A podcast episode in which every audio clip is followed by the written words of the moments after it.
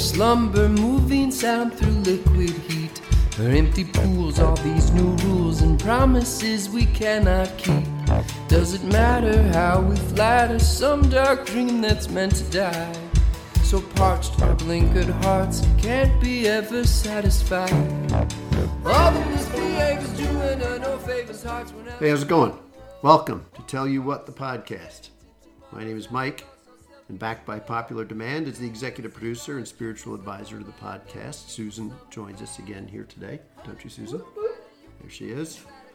This is a special bonus episode of Tell You What comes to you absolutely free of charge. Another example of all we do for you, our dear listeners. Check out all our other episodes, which, as it turns out, are also free. The reason for this special episode is that David Wax Museum have just released a new record, Euphoric Ouroboric, and David Wax himself returns to the podcast to talk about it. If you want to hear the full story of David Wax Museum and David Wax, the creative person, you can check out episode number 14. Since David joined us for that episode back in 2019, we've been lucky enough to work with David and his wife and musical partner, Suze Slezak, on a couple of events. We hosted a Zoom show here at Tell You What Studios last year, didn't we? Yeah. That was a lot of fun. And in the before times, we helped them put on what they now call, I believe they call their golden hour shows. I think they were called Concerts in the Blind back then. Just an amazing, unforgettable experience. This was actually more of a production of our executive producer than it was me. She hosted this in her yoga studio, right? made my own wildest dreams come true. Yes, you can read about this concept on their website or listen to the previous episode with David, but the basic idea was we, the audience, laid down or sat down on the floor of the yoga studio blindfolded, and the band played and sang as they walked around amongst us. We were blindfolded, as I said, the whole time. It was it was crazy good. Words fail to describe uh, this experience, but you should certainly look into it and hear David talk about it because, uh, right, Suze? Sublime, Sublime. and blind. Subli- Blind and sublime. Blind and sublime. There it is. Words don't fail. Those are the words. Okay, David and Suze have been very proactive during this quarantine period. We talk a bit about this, and one part of that creative output was the just released album, Euphoric Ouroboric, and that is the main topic of our discussion today. So let's get to it. Here's our special bonus, no extra charge, tell you what discussion with David Wax. Ancient word for songs of birds, ghosts without and ghosts within. All the misbehaviors doing her no favors, hearts were not so down low. Holding on to sorrows fading to tomorrow's after lost of self-control. A bitterness is drive keeps us up all night, memories of summer. Okay, David Wax, welcome back to Tell You What the podcast. Thanks for coming back for your second try here. No, my pleasure. Thanks for having me back. Sure. We're going to be talking about your new record, Euphoric Ouroboric, in a minute. But first, let's. Did I pronounce that correctly? That was perfect. That was perfect. I, I heard the hesitation in your voice. It was understandable. It's it's a weird one, but Well, I, I like it. I just want to make sure I got it Yeah. right. Perfect. But let's first talk about how you approached the last year or so. Um, we were in touch last spring at the beginning of quarantine, right? Uh, Tell You What Studios hosted a, a Zoom show with David Wax Museum, which was awesome, by the way, a lot of fun. But at that point, we were both trying to figure out how to do Zoom music, what live streaming would look like. And you were one of the artists I saw really trying to get out ahead of this thing. And in fact, looking back at old emails, I saw where you said, well, if we're going to be something like, if we're going to be doing this for 18 months, I want to figure this out now. And I was like, what? 18 months? right? Yeah. But you kind of had this vision of, of what this might be. And so I, I just want to ask you about your approach to managing this time. Sure, yeah.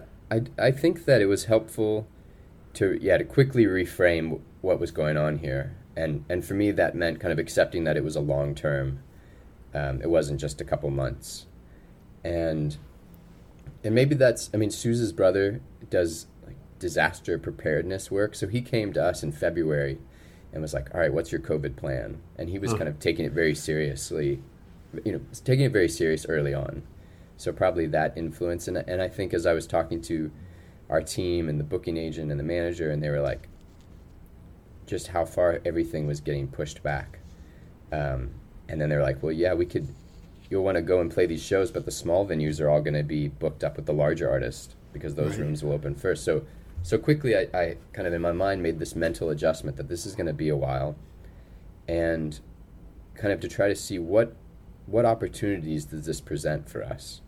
Um, and I think that just appreciating how fortunate we are that kind of technology has has sped up so much that the live streaming was was a possibility and that you know for all of the the problems with the Zoom concert um, you know there was also something unique and special about that opportunity to connect with smaller groups of fans and to kind of really see the, see their faces Right. um, you know so we did i mean I, I probably booked i don't know 50 or 60 of those for us in the first couple of months of the pandemic Wow.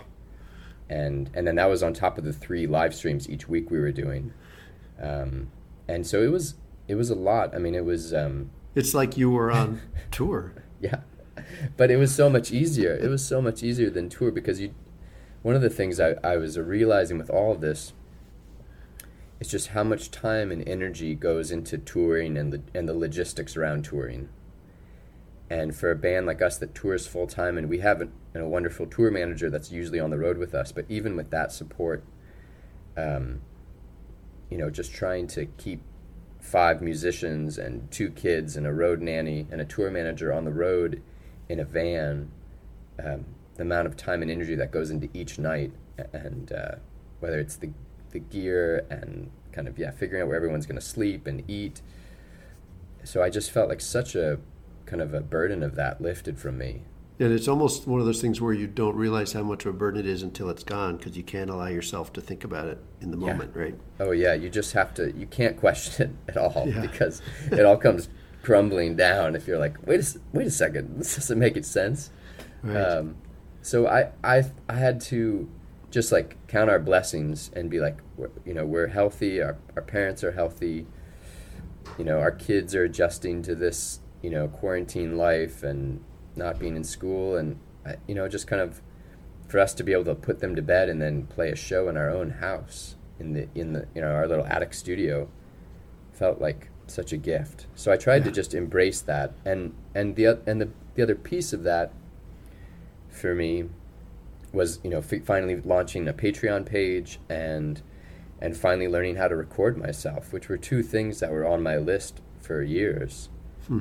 Um, but I think that I really needed the you know the the catalyst of crisis to to make those adjustments to you know that have been kind of radic- they've radically altered kind of our experience of being a band and the and the business of what we're doing.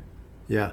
So was this album something that became a quarantine project, or was there kind of timing of maybe putting out an album now, regardless? Um, well, I think one of the things that happened, which was kind of a fortunate accident of all this, is that we had finished a bigger uh, produced studio record with the full band, and it was all done before the pandemic. And so I kind of knew in the back of my mind I had that I had that complete, and I felt um, I felt so good about it, and it felt I felt really liberated to kind of do whatever I wanted because I knew I had that in my back pocket. And um, so it let me be more experimental and, f- and it was just so freeing to feel like, well, then I can just, you know, make a record here at our, at our house. And it's not, it, it freed me up instead of getting kind of caught up on like, oh, is this not going to be as good as kind of being in a big studio or with an, a real engineer or kind of the things that maybe would have stopped me from going down that path. Um, and it and it freed me up to make this make this record euphoric Ouroboric and and then it was I mean this is the first of um, four records we've made this last year in the quarantine. So it's kind of just I felt like there was just this this almost this bottleneck um, for creativity in songs that was the bottleneck of just the constant touring and the fact that it was just so ex- expensive every time we wanted to get the band together to record. Okay, And- I got to stop you. Did you say you've done four albums Yeah, since fo- quarantine? That's right. Yeah. So, and I don't. I mean, I, I don't want to say that. I, I feel like I I've seen some other artists talking about this period in it, and it's like, how do you talk about that in a way that's, it's not trying to brag or trying to kind of like show off how impressive we are. Like it's just. I appreciate how fortunate we are that we have these like incredible collaborators that I would I've been able to work with that made this possible Right. um, and you know just i think all the, the 14 years of kind of what we've put in uh, to kind of build up this network of amazing musicians i can send tracks to and um, i don't know it's like all these skill sets i developed that felt like gosh it's like i can i can kind of churn out these songs but i can't i just like couldn't do anything with all them. And so i finally have felt like uh, yeah so free freed up to oh man well we can do this kind of this record we finally made a Suze's record during the quarantine, a Suze's solo record. Okay. Um, I don't want to kind of get into too many of the details of the other records because I'm Yeah. kind of focusing on Euphoric Ouroboric right now. But Sure. I guess it's just to give the context that it's like, oh, just just it, you know, I felt like we got to stretch out in all these new directions. So, well, I, I, you don't want to brag, but I think that's pretty impressive to have recorded four albums worth of songs. But let's talk about. It sounds like you don't want to talk about compromises that you made by, by recording at home. You kind of saw it as an opportunity. But specifically, what are the adjustments or the differences that you find between being in the studio and now what you've done at home? Sure. Well, it, it kind of what it, I feel like this title really sums it up: euphoric Ouroboric. Um, and so Ouroboros comes from this the mythological snake, the Ouroboros, and it's this symbol of kind of this uh, self-referential, kind of self-consuming, like. And, and for me, I thought like, oh yeah, I'm like, in my head with this record in a different way because I'm listening to it all the time. I'm listening to myself and my parts and my voice and I'm editing my voice and I'm just so much more interactive with the whole process of making it. And so I felt like okay there is this like dialogue with the self but it's not it's not like cannibalistic like it's celebratory. I feel like I'm I'm having so much fun in this in this like I'm like rediscovering what it the love of, of being in making a record and being in the studio because I feel so um, relaxed. Like nobody's I'm not thinking about how much money I'm spending Right. you know, on the engineer and all the guys that are not performing at that very moment on the take, and just the uh, the apparatus of kind of getting a full band in the studio is is incredible. And there's a magic of when you get everybody in a room and it sounds great, and that you can't replace that. But it's like, oh, there's this whole other thing where you just kind of get to do this deep dive into each sound and and it's so much more personal because as opposed to me kind of poo-pooing my guitar playing and getting a much better guitarist in the mix i have to figure out the part and kind of you know like i'm not a novice but i'm i'm much more of like a, a diy guitarist. Right. and so it just gives everything this character that's like oh yeah that's me playing the guitar that's me doing that weird thing like that's me trying to harmonize you know like I, I think kind of just embracing that it it has this character to it. And i think in a world where especially what you might hear on the radio it's it's kind of like how do can we make this thing conform to or like how does this song going to work perfect on this playlist and create this mood with all these other songs on you know like i think music there's a, tr- a trend that's going towards kind of honing taking all the rough edges off and polishing things to such a degree that you you lose touch with kind of that that unique stamp that each person brings to any anything they make Right. Let's talk about it. Let's talk about the, the album Euphoric Ouroboric. I hear some of the return, maybe to the Mexican folk influences for, of your earlier work, but at the same time, there's a lot of, and you've referenced this, um, some like experimental uh, aspects too, right? New directions sonically. So it's an interesting combination of sounds, right?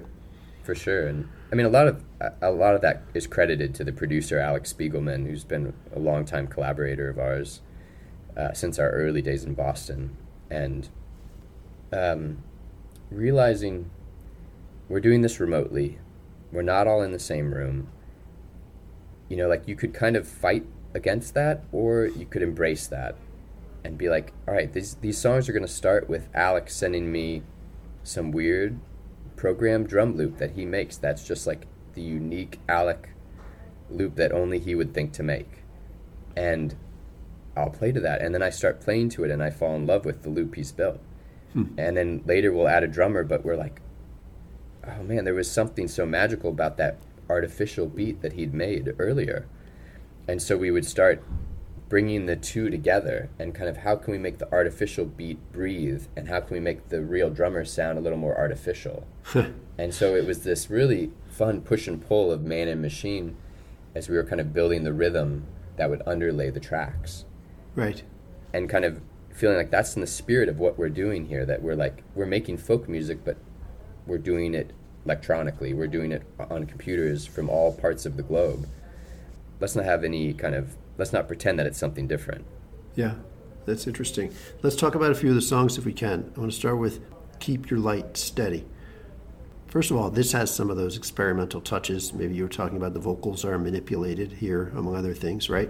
yep Um, But I think I read an interesting origin story of this when I heard the song, when I listened to it as a love song. Some of the lyrics, you know, I, if you go down, I will follow, um, that kind of thing. But I, from what I read, you said the idea for this comes from something else, from your work with Livingston Taylor. Do I have that right? yeah that's correct um, and it was f- fun i just got to connect with livingston the other day again it'd been a little while and he i mean he's just such a um, like cr- great career kind of coach in a way for a lot of young musicians Okay. um, he's been He's on the faculty at Berklee now, I think. Is that Mhm. right?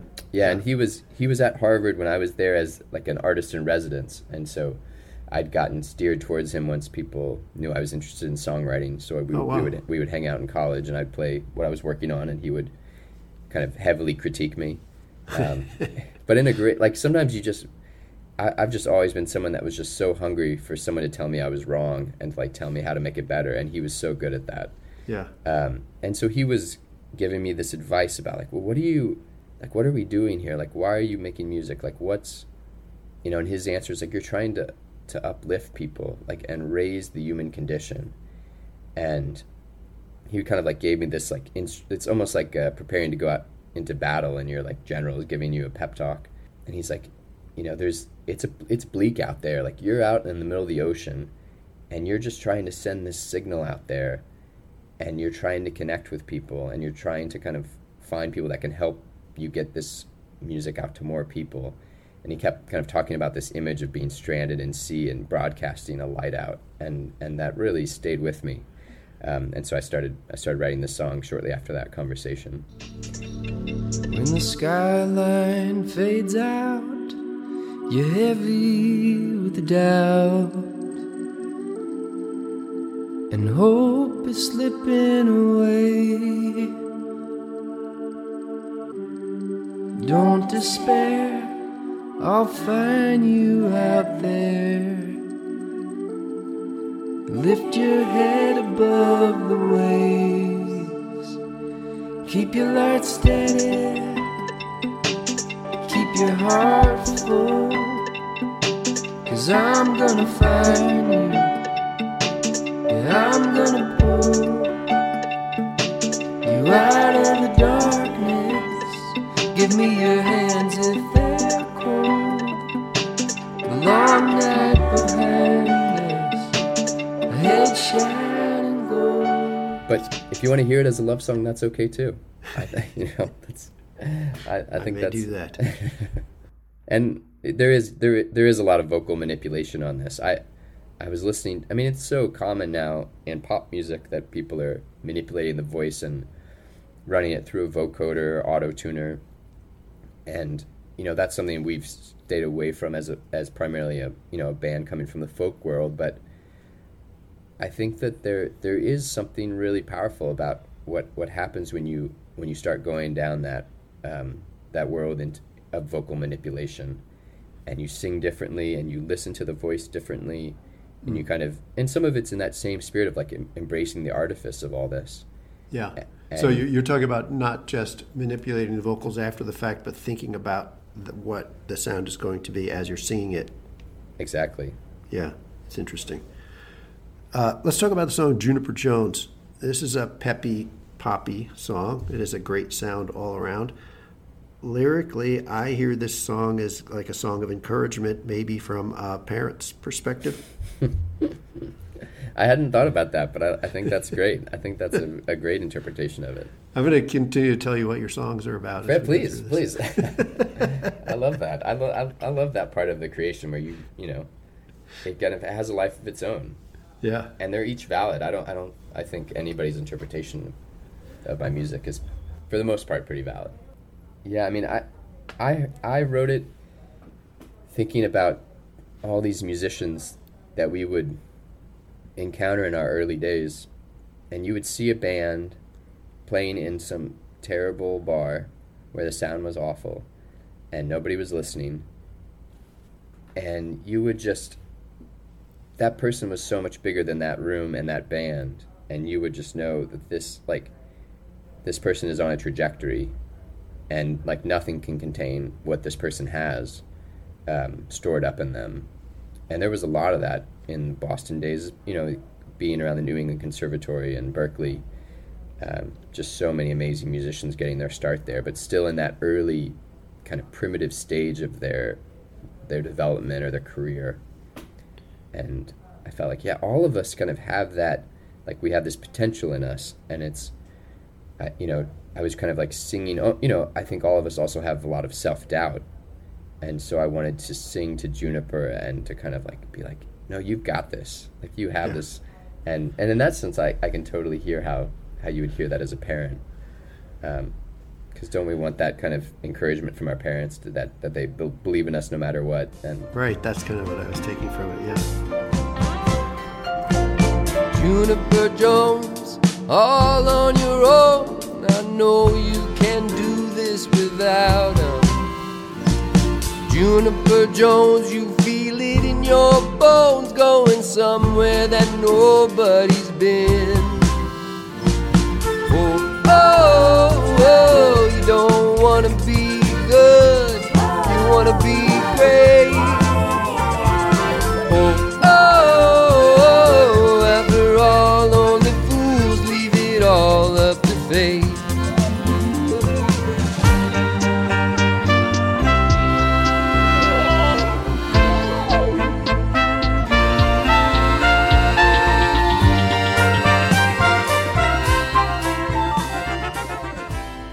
Talk about pattern of mind.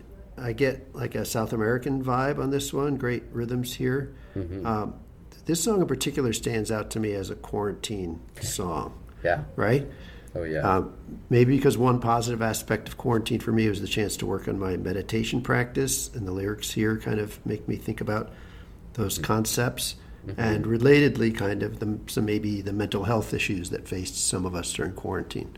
Mm-hmm yeah, that's that's all there very presently. I mean, I think uh, something I became aware of very quickly with quarantine and, and the ending of all of our tours and not going out was just how much of our or my I guess I should talk personally here is how much my own personal um, way of coping is kind of that constant movement and constant stimulation and you know like any time that you'd get into a mental rut you're like well i know i'm feeling that way about it right now but tomorrow we're gonna like be out on the road in a new city and it's gonna look really differently.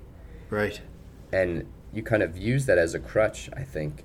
Um, i think it's it can be a healthy thing too but i think sometimes there's a, a crutch of that to be like well what's actually going on? Like what are your what are your deep kind of issues and the the ruts that you keep coming back in your mind regardless of kind of what you distract yourself with.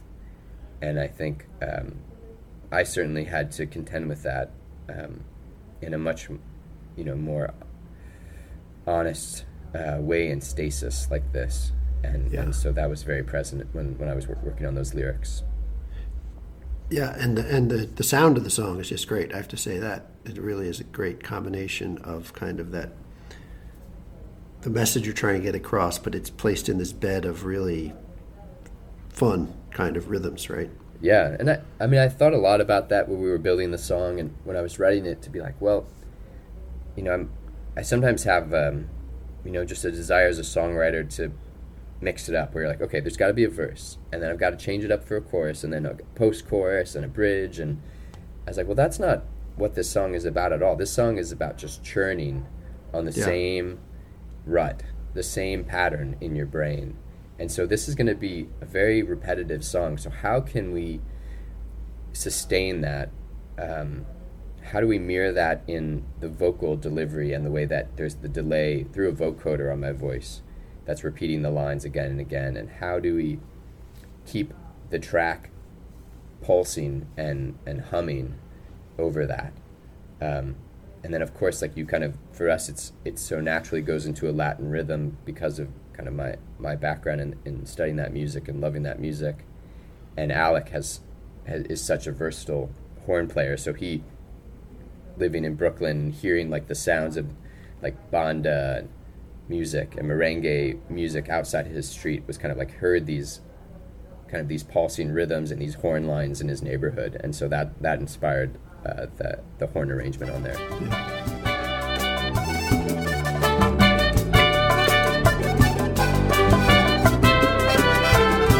So evolved, sophisticated, every thought so innovative. We think we've got it figured out. Standing so tall, I have my doubts. Let our guard down, here's what we find. Back in the pattern, pattern of mind. We think we see, we are blind. Just a pattern, a pattern of mind. Pattern of mind, pattern of mind, going forward in rewind. Pattern of mind, pattern of mind, around our ankle it wraps its vine.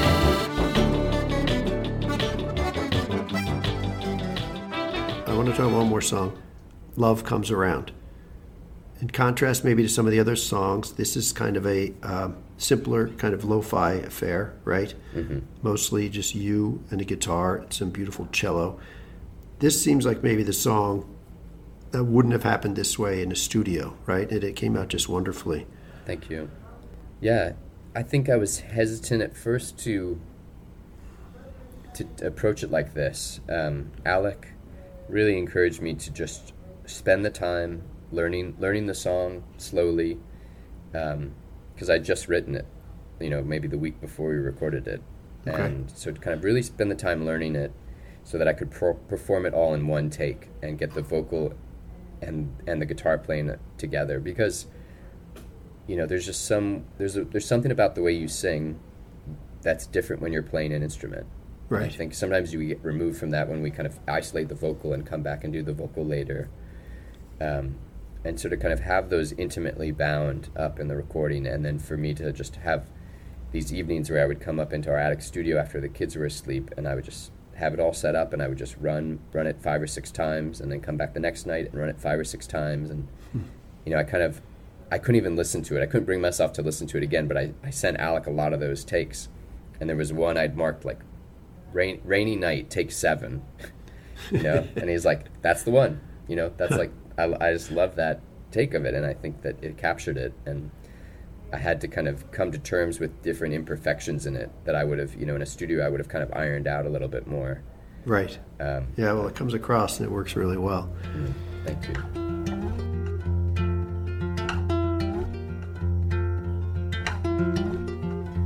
I know love comes around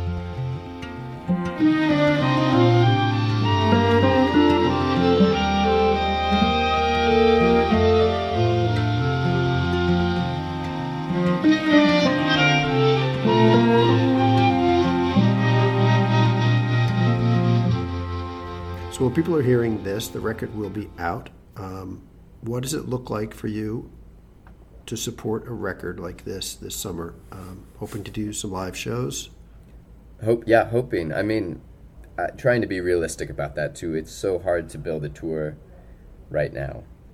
If if we do anything, it'll be very DIY. I mean, we have a, a Charlottesville release show on May eighth, Okay. and we're gonna do a big live stream with Alec. He's gonna come down for a week, and we're gonna do a, a whole a big live stream night where we're gonna play the whole record and go deep in the catalog on May fourth.